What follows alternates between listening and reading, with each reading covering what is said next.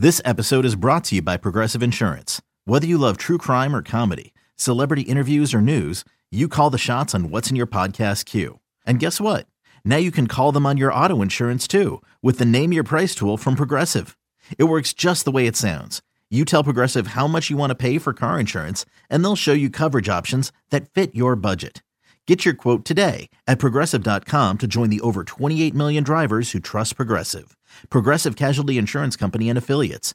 Price and coverage match limited by state law. When you need mealtime inspiration, it's worth shopping Kroger, where you'll find over 30,000 mouthwatering choices that excite your inner foodie. And no matter what tasty choice you make, you'll enjoy our everyday low prices, plus extra ways to save, like digital coupons worth over $600 each week. You can also save up to $1 off per gallon at the pump with fuel points. More savings and more inspiring flavors make shopping Kroger worth it every time. Kroger, fresh for everyone. Fuel restrictions apply. Cheeseheads. Cheeseheads. Get on your feet. It's Curd and Long. Hosted by Sparky Fifer and Ryan Horvat. Hey, it's Sparky Fifer, 1250 AM. The Fan, uh, hanging out here with my guy, special guest, uh, filling in for Ryan Horvat today, who's out sick. He is Jeff Nowak, WWL New Orleans Saints sideline reporter. You can follow uh, Jeff on Twitter at Jeff underscore Nowak. Also, there's a podcast inside the Black and Gold podcast as well. You want to check that out too. Uh, and it's funny, I reached out to him. He said, Curd and Long. I'm assuming this is a Packer podcast. Yeah, the, the Curd reference probably gave it away a little bit. Uh, okay, so let's start. There is so much I want to talk to you about because there's so many different uh, angles on this from a Packer fan perspective. But I want to start with just the the basic perspective of Mr. Carr uh, at quarterback for the Saints uh, and how he was welcomed, I guess, by Saints fans? Were they excited when they got him? Were they like, well, we're not going to go much farther than we went before? He's not that good of a quarterback. How was the general reception of Carr? Uh, and how is it now that they've seen him play a preseason and a couple weeks into the regular season? I would say cautiously optimistic. You know, this is a fan base, and I'm sure the Packers are kind of in a similar situation where it's like you have this star quarterback for so long, you forget what life is like without one. And yep you know, you went through two years. You tried Jameis Winston. It worked at points. You know, you started that year five and two in 2021, got hurt last year. You started one and one, got hurt, and then it kind of felt like they they needed to reset the deck a little bit at quarterback. You needed to bring in a veteran, a guy who uh, you know is going to command that group, and I think that's that's something that Derek Carr has, and it's what you know from a from the team perspective, you could see that immediately, and you could see the the team has rallied around him very quickly. He's he's the leader of that room. There's no question about it. From a fan base, it's like okay, so how, after two years of kind of toiling in mediocrity, right? So you go nine and eight, you miss the playoffs. Thanks, thanks the Rams uh, blowing that lead and and week 18 there. No no bitterness about that. Uh, and then last year you go seven and ten. They were in it. You know they had a chance. They if they beat the Bucks in Week 13, don't blow that game. They're right there. They might win the division uh, at eight and nine, even because uh, the Bucks, I believe, won it at eight and nine. And so, you know, I think this fan base is just, you know, they're they're ready to root for a winner, right? Like they're sure. they're ready to just be happy with the playoffs again. And and uh, so I think that's why bringing in Derek Carr was was a smart move because you know, you, kind of I just think this team has to prove that it can win without Sean Payton, without Drew Brees, that it can that that that the entire Saints era was not just that. Um, and I think we've seen that through two weeks. This defense is good enough to to carry this team. And if the offense can do its job, you know, you you'll see a lot of wins. You'll see a lot of ugly wins, but you'll see a lot of wins as long as the offense can step up late in games the way it has weeks one and week two and close things out, even if it got ugly in the first half. And so, you know, Derek, I don't think has played that well. And I think he would be the first one to admit that through two weeks. Uh, I would grade him at a C uh, from from what I would have been expecting, and that grade is is raised by the fact that he has come out in the last two uh, fourth quarters and really sealed those games with big throws. But you know, I, I think if you're if you're a team and you're looking at it and you're like, okay, we have struggled on offense. We struggled to protect the quarterback. We struggled to run the ball. We struggled to do just about everything in the first halves of those games. But you're two and up. Uh, and you know things will get better. You know the protection will get better. You know Derek Carr will get more and more comfortable with the pass catchers. So I think the Saints are feeling really good, and the Saints fans are feeling really good about where they are right now. It's interesting because you talk about the Packers. They clearly outplayed the Bears in Week One. They right. outplayed the Falcons through three quarters in week two for the most part, uh, and then blew that that game in the fourth quarter. Offense couldn't get a first down. Packers defense missing tackles all over the place. Now again, people are going to miss Bijan Robinson all year. I get it, uh, but but you just can't because Arthur Smith just wants to you know run it down your throat at this point. What about the Saints uh, running attack coming into this thing? Jamaal Williams dinged up with the hamstring, which is very popular in the Packers camp right now. Everybody's down with hamstring injuries. So he's probably not going to play, doesn't look like. Uh, then, of course, uh, you got Kamara, who's still on suspension, so he won't be out there. So, what now for the New Orleans Saints at running back? Yeah, so yeah, I, I was on the sideline for that game uh, this week, and I watched Jamaal come off the field. He did not look like a guy who expected to go back in the game. He came out of the tent, he tested it out did not go well. Uh, he went back to the locker room, never came back in. I would be very surprised to see him out there. We haven't gotten the initial injury report yet, but I would be very surprised to see him back this week. And so, yeah, Alvin Kamara is still suspended. Uh, Dennis Allen tells us that they don't anticipate bringing anybody in. Like the Kareem Hunt signed with the Browns. There's not going to be a last second running back infusion. The guys that are there are going to be the guys that figure it out. And so, to me, I think you're looking at a, another heavy dose of Tony Jones. Uh, you know, he's a guy who the Saints know pretty well. He came up with the Saints, ended up with Seattle, then with Denver in the preseason, came back. He's on the practice squad now. He's been a practice squad elevation these last two weeks. It'll be interesting to see if they sign him to the active roster before this game. But he had two touchdowns. Uh, he scored. You know, I've, I've people people act like those those first those short yardage touchdowns don't matter. Well, they matter when you don't get them on first down because if you lose two three yards, then you're sure. in second down, then you're in a world of hurt and it becomes a lot more difficult. He was able to get two touchdowns on first down, and that really sealed that game. So I think he endeared himself to to this to this coaching staff for that game. So I think he's going to be the main kind of workhorse. And then, you know, as you saw in this game, Taysom Hill, nine carries, 75 yards. He's going to be a major part of that rushing attack, whether it's as the quarterback taking snaps or getting the ball from Derek Carr. So I think that that's going to be kind of your one two punch in this game. Uh, we'll get to Taysom Hill. I have lots of thoughts on that dude.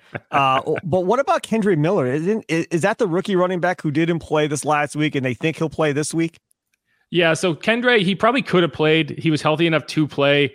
Um, DEA told us that he just didn't feel like it was fair to the rookie to to send him out there and have him take significant snaps after really not getting a full day of practice. He was limited.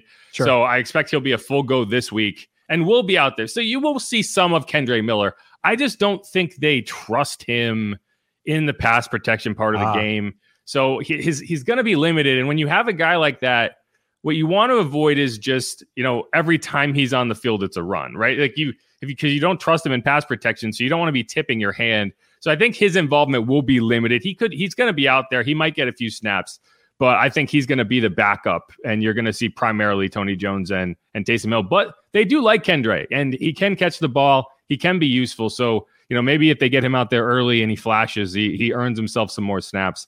I would guess between, you know, 12 to 25 snaps maximum for him. Oh, Jeff Nowak, WWL New Orleans Saints sideline reporter, Curd and Long. Download it on your Audacy app or you download your uh, favorite podcast at. Obviously, always streaming these bad boys uh, live on the Audacy Sports YouTube page uh, as well. You can always go back and uh, watch it later uh, if you'd like and see what Jeff Nowak actually looks like. Maybe you'll be surprised. Jeff, okay, uh, let, us talk a little bit about Taysom Hill because okay. I, I don't know, you know, if you got pictures on Sean Payton, what the relationship is. I have no idea what the deal is. They gave that dude stupid money. God bless him for getting stupid money. But it, it's it's interesting because I've been kind of going through your tweets, kind of looking at everything. Uh, and you're defending the fact that, you know, they had these design runs for him. He's picking up significant yards when they do. Quit calling it a gimmick uh, and so forth. And I get it and I understand it. But if you're an opposing defense, aren't at some point you're thinking to yourself, no, just no. If he beats us throwing the ball when he comes in, fine. But otherwise, you almost kind of got to walk everybody up and just play for the run of him running the football more than you do of him throwing. Now, again, remember he started in Green Bay with with the Packers, so I get it. Like I liked him. Uh, I, I I got down with him in training camp and all that when he was younger. He was old even when he was younger with the Packers. Yeah, I mean he's th- he's 31 now. Yeah. Exactly right. So now I'm sitting there watching this and I'm like, well, Payton's gone. He's going to be gone. Nope, still there, and they're using him the same way. And I don't know if that bothers Carr or not. I think it would piss me off if I was a starting quarterback. I get pulled out for you know, for Taysom Hill at this point, because it's really the only example around the NFL that this is actually happening. Hell, it happened to Drew Brees for God's sakes. That was insanity to me. Uh, your thoughts on Taysom Hill and this whole thing? Because from an outsider perspective, it seems nuts.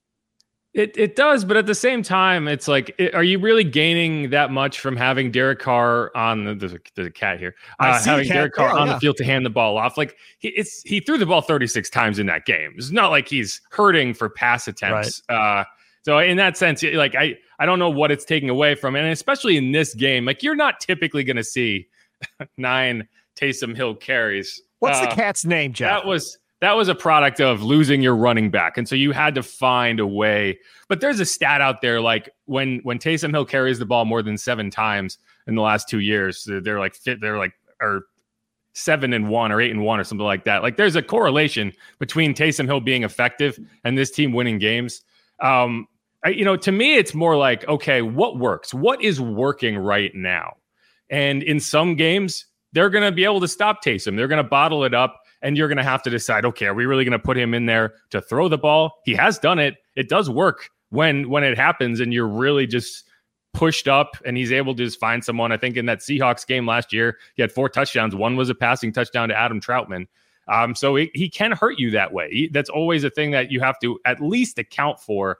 But to me it's like if it's working, then you keep doing it, right? And you, it's always like, okay, I'm going to keep running this play in this QB power set until they prove they can stop it. You got into the fourth quarter of that game. The Panthers never proved they could stop it. He was averaging eight yards a carry. And in games like that, it's it's not gimmick. It is an effective piece of your offense. Now, where I think you get into trouble is you're trying to force feed Taysom the ball because you're like, no, this is part of our offense. We're going to run it.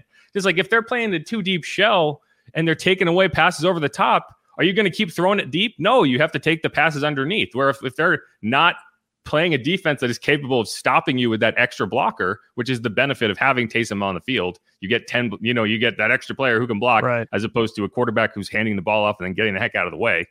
Um, that's where you gain it. And for a team that, you know, I think has struggled to pass protect at this point, any time, any way you can establish the run, you don't have Alvin Kamara, you don't have Jamaal Williams. Uh, having him in there, bowling people over is is no uh, small thing. It's nothing to scoff at. And then there's also the element that every team in the NFL needs guys who are willing to play special teams. They need good athletes, good players who are willing to go out there and make a tackle, stick their nose in. Uh, he's a he's the personal protector on the punt unit, so it's always a fake waiting to happen. He makes special teams tackles. He does everything. Um, and so for a for a team that's just trying to find an extra edge, he makes sense. And you know, one of the reasons you don't see it around the league is I, there's only one Taysom Hill in my. I, I, don't think there are other guys. There are players on rosters across the league who are capable of doing what he's doing, of of taking snaps and, and running the plays that he does. Um, so yeah, I mean, I I I I understand why it's kind of strange to people. And yes, he has been paid a good sum of money, and uh, that was more about Sean Payton really projecting him as the next Steve Young, which I you know right. that was always kind of silly. Mm-hmm. Um, but in the role that he has embraced and is willing to do, it's a selfless role. He gets none of the credit, but he does all of the dirty work. Um, yeah, I think it's an advantage, and uh, I don't, you know, when it's when it's when he's averaging eight yards a carry, I don't understand how you can sit there and call it a gimmick. I mean, so let me ask you this: so are the people calling it a gimmick Saints fans, or is it fans from other teams that follow you when you know the Saints are playing their team, and then you hear it from those fans more than from the actual Saints fans? Yeah, it's a lot of it's a lot of well, you're taking your quarterback off the field to do this, and it's like, yeah, well, you were handing the ball off anyway, so what do you really? Right. Any, uh, but you know, it's the weird ones are when the quarterback actually runs out to the side of the field and pretends he's going to catch a pass because yeah. you know you don't gain that extra blocker. But it is it's a scenario where it's like you, you put Taysom Hill in that personnel, and the defense always has to have it in the back of their mind. He could be getting the ball, and the more you have to make the defense plan for, the better off you are. You want sure. them to be confused. You want them to be on the back foot. Uh, the people who are complaining about it, in my opinion, are primarily fantasy football people right? They're the Chris Olave fantasy owner who thought they had that touchdown, and then it got called back, and then all of a sudden it's Taysom Hill taking it down to the two, and Tony Jones Jr. punching it in. Two guys that no one started, right? That's and correct. So, yes. like I think that's where you kind of get that real vitriol of like, no, this is dumb. Stop doing this. It's like it works. Why would like yeah. as long as Derek Carr's okay with it, the Saints are okay with it. And from what we have understood, it's not something that he is concerned about. Again, he threw the ball 36 times in that game let's talk about uh, wide receiver. You talked about Olave, stud, no disagreement. Uh, let's talk about Mike Thomas. Uh, didn't play last year for the most part, right? So now he comes back this year, and I'm watching training camp reports, and he's trying to get his legs underneath him and try to get back to be the guy who he is. Uh, then I see your video. He gets into it with a Panther player because he apparently, according to Dennis Allen, walked down the wrong tunnel. I sure okay. Uh, so, anyways, so I don't think I believe that, but either way, so they get into their little shoving match or whatever. But uh, he, how close is he to being the Mike Thomas that was that damn good back in the day, or is he kind of a shell of himself at this point? Well, so I, I think the reality is somewhere in the middle, right? Like that 2019, like you're not you're not going to see Mike Thomas catch 150 passes in a season, right? Like, excuse me. Gotta get something to drink there, no doubt. Hopefully, the cat didn't drink all that water. Yeah, I think that's the cat hair coming at me. um, but yeah, you're not going to see him catch 150 passes in a season. And frankly, you know that's that's if you go back in the history of the NFL, when you look at guys who have those massive seasons, they tend to get hurt. You know, when you have those crazy big workloads, look at Cooper Kupp now. Marvin Harrison, when he had that record setting season, his next year he got hurt. I think Julio Jones, when he had his major season where he had, I think, 120 catches, he got hurt. So it's like that workload in and of itself makes it difficult for guys to maintain what they've been doing. That said, even if he is a, sh- a shell of that 2019 version of himself, he is still a very effective football player. And what we've seen through two weeks six catches, seven catches, about 50 to 80 yards. Those are hard yards. Those are the chain moving yards that you need when you know you have weapons on the outside, like Chris Olave and Rashid Shaheed. You also have a guy who can go in the middle of the field and battle as well as anybody to make catches. And while he's not going to get 15 targets a game like he was, those targets that he does get are in very important situations. You saw that deep pass to Shaheed that closed out the game against the Titans, a 16 to 15 win. Well, before that play, the, the catch that no one's going to talk about is second and 12. He catches the ball, turns it into a third and six, a ball that I probably no one else on this team catches because he's getting demolished as he gets to it. And so that's the type of player that you have right now. You don't have the dynamic 99 Madden rating Mike Thomas, but you do have a very strong physical receiver who's going to fight for footballs in contested environments. And that's what the Saints just didn't have last year you know, Chris Olave has worked on that. He's gotten a lot better. I think everyone saw that diving one-handed catch he had where he yep. decided to spike the ball even though he wasn't touched. Thankfully it went out of bounds. So he's gotten better in that in that environment, but you know, Mike Thomas from from just a physicality perspective, from a mentality perspective, he's an emotional leader of this team. I think everyone is better when he's out there.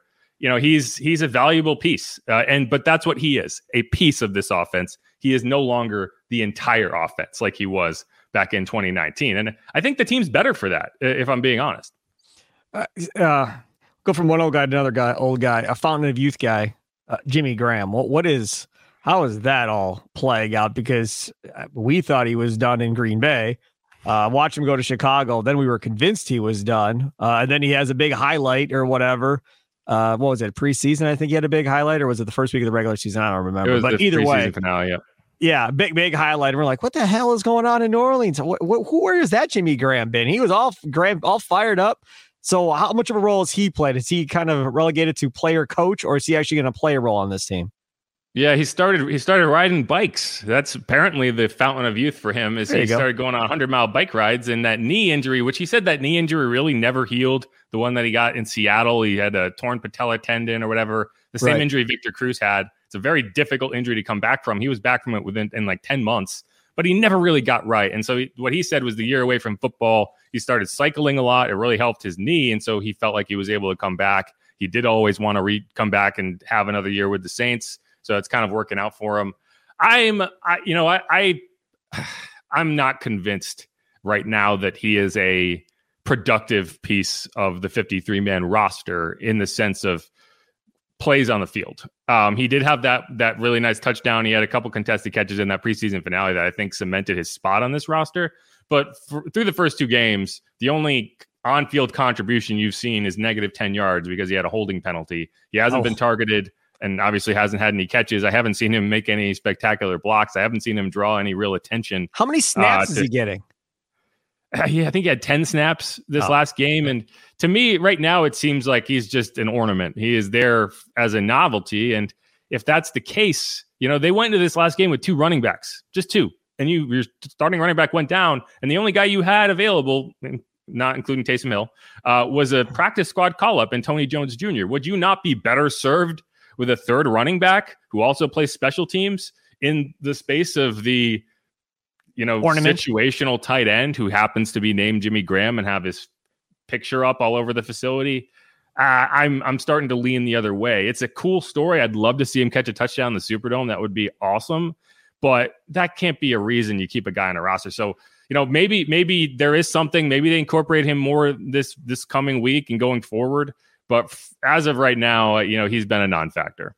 How has the protection been for Mr. Carr uh, at quarterback through the first couple of weeks of the season? Because the Packers you know, from their perspective, they got some edge rushers now. Uh, and I, I don't know if Van Ness will play. He's been he got hurt in the last game, but they're a rookie uh, uh, out of Iowa, first round pick. But Rashan Gary coming off of injury has looked really good the first couple of weeks. Preston Smith has been around. Uh, Enagbare showed some stuff last year. The kid out of South Carolina they drafted last year uh, look good in preseason uh, as well. Kenny Clark moves off of nose. That's really opened up TJ Slaton get a push up the middle. They can produce a pass rush. Devonte Wyatt out of Georgia, they drafted last year. He's shown some stuff. Their front seven uh, is a lot better than it's been uh, over the last several years for sure at this point. So I'm curious to see what this offensive line for the Saints look like and whether or not the Packers can get home.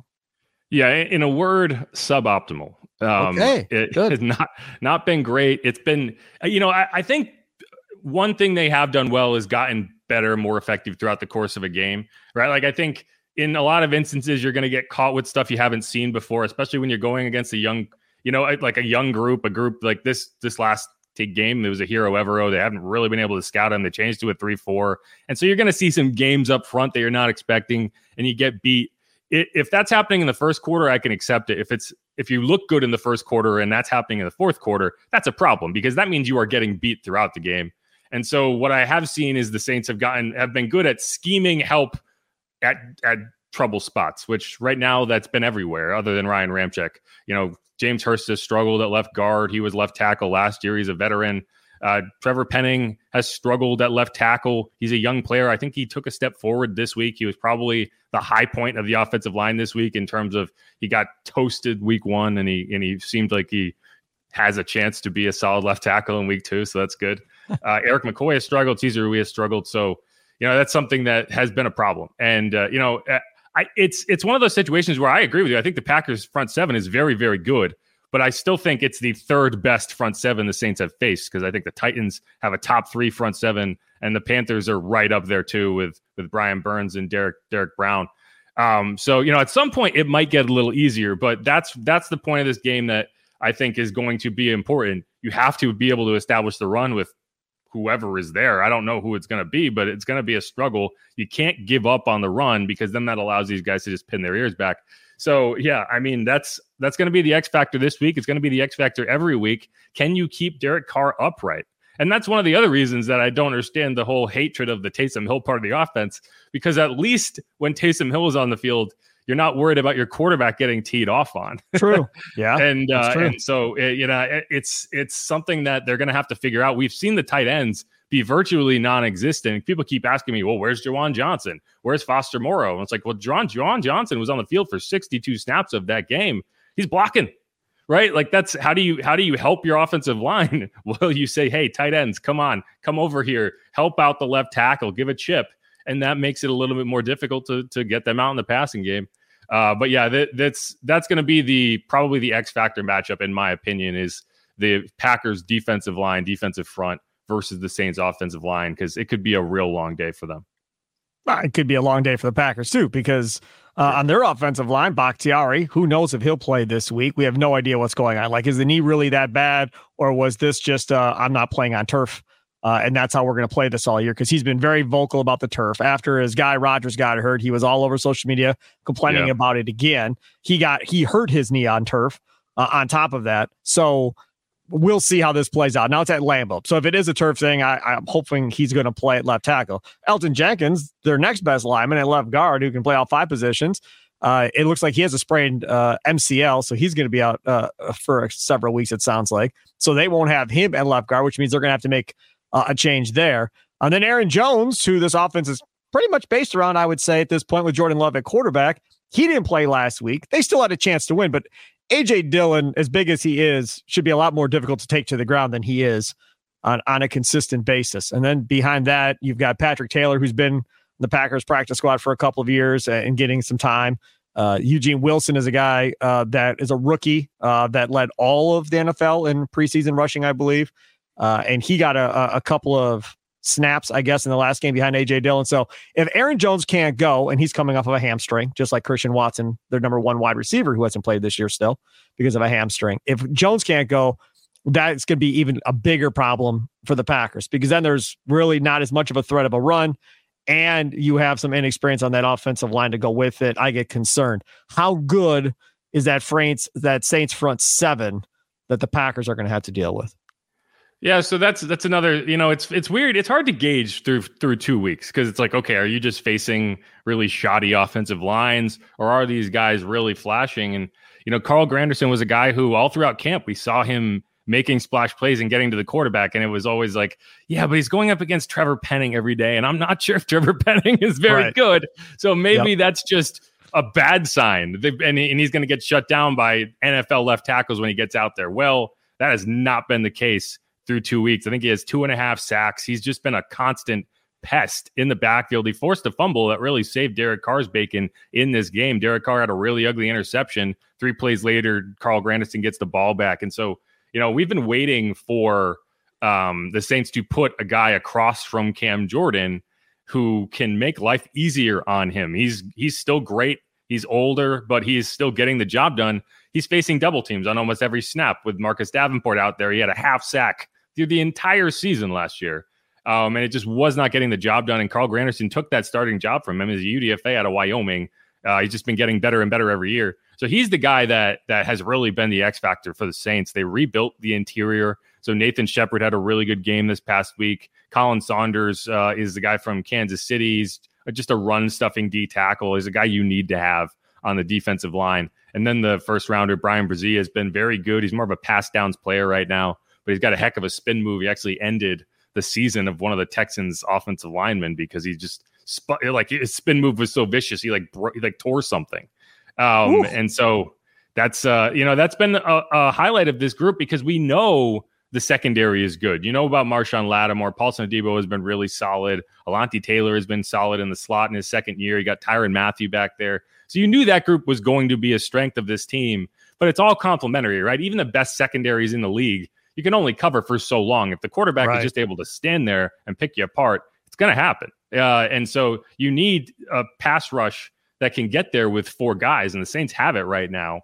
Um, now, again, it's like they've faced two really questionable offensive line groups. Is will they be as effective when they go up against some of the better offensive lines in the league? I don't know, but for now, Carl Granderson is the guy who has been wrecking the offense uh, through these first two games.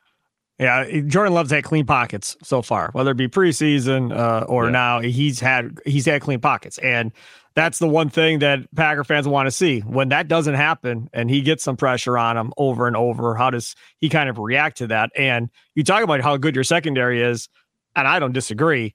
Uh, this Packer wide receiving core is young, really, really young. Yeah. I mean, the most experienced wide receivers are Christian Watson and Romeo Doubs. Watson hasn't played. I don't know if he'll play this week, but he missed part of last year. Why?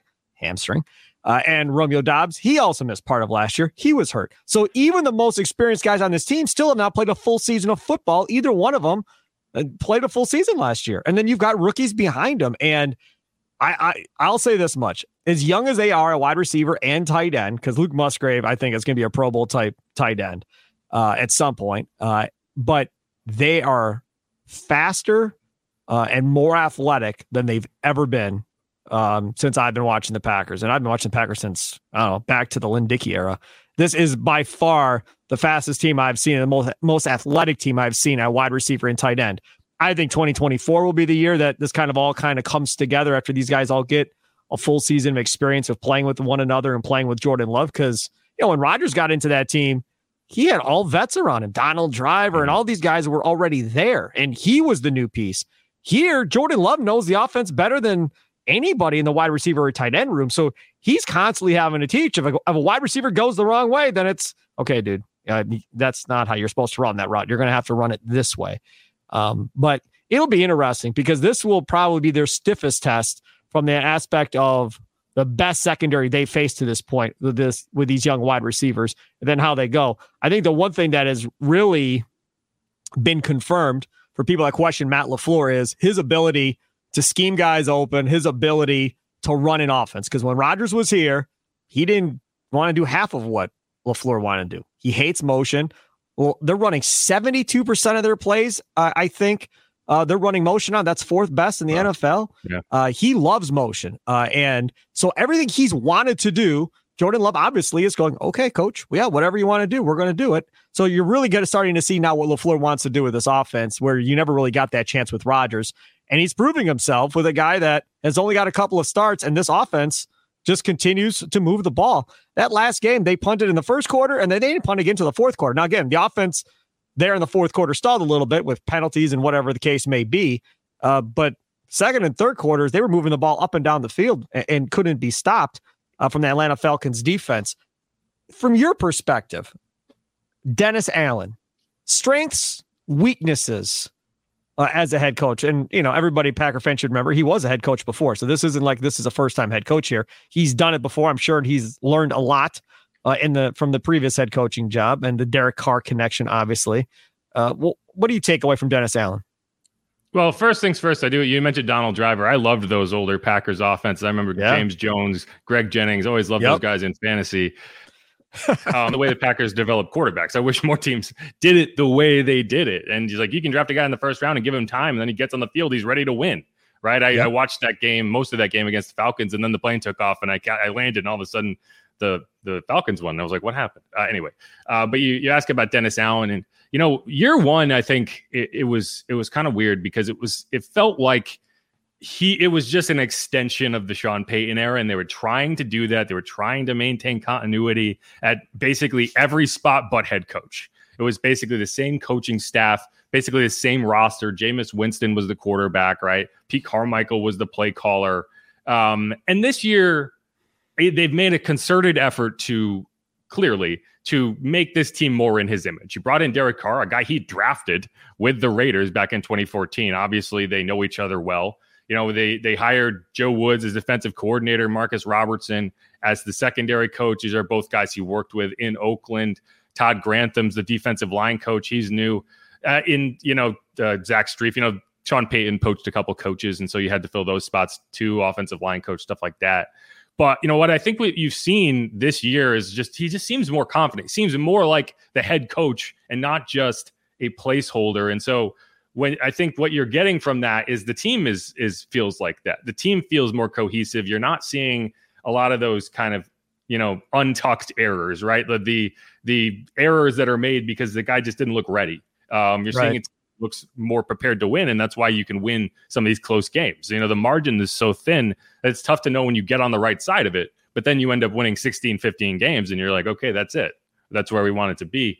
And so I would say his strengths uh, so far have been, you know, allow Pete Carmichael to coach this offense. I think that's when you when you get into mis- when you get into trouble with head coaches that are on one side of the ball or the other, right? Whether you're the offense coordinator, the defensive coordinator, it's when you are not willing to, you know, just delegate labor. You want to be in control of everything, but you can't be. There's just too much stuff going on. You have to trust the people you hire to do those things. And I'm not sure he, he was doing that last year as well as he could have. This year, I think he is. And I think Pete Carmichael has much more control over the offense. The defense looks like it's more in line. And and, and that's what I think, it, you know, when you have Dennis Allen, it, his strength should be this is a team that plays really clean football. It's just he is a very uh, you know detail oriented person, and this should be a detail oriented team. Well, it wasn't last year. They made mistake after mistake every game. It felt like we were talking about. Well, if they did this, if they didn't make this stupid error, if Mark Ingram didn't run out of bounds a yard before the the first down, they win this game. Well, those are the things that have gone right this year. So I, to me, that's the strength of Dennis Allen. Is this is a very tightly run ship things are going the right way. People are doing things the right way.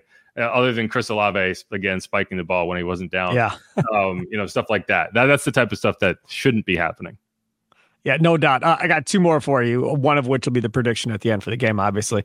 What about this division? Uh, my kid, 16 year old, has been a Falcons fan since second grade, third grade. Was I liked Harry Douglas on the Madden video game? Got him a Harry Douglas jersey all those years ago, and has been a Falcons fan all the way through. He about died when they blew the twenty-eight to three lead to the Patriots in the Super Bowl. That was a disaster. Um, that's the name of his fantasy football team is 28 to 3.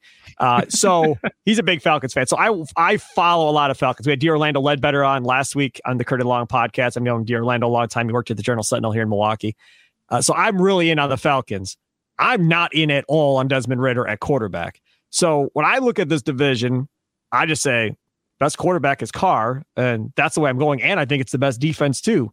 Uh, the Saints defense is probably the best too. Falcons spent a bunch of money. I get it uh, on the defensive side of the ball. I still pick the Saints to win this division, and maybe the Falcons win eight or nine games, but I still think it's the Saints uh, at this point. When you look at this division, how do you see it?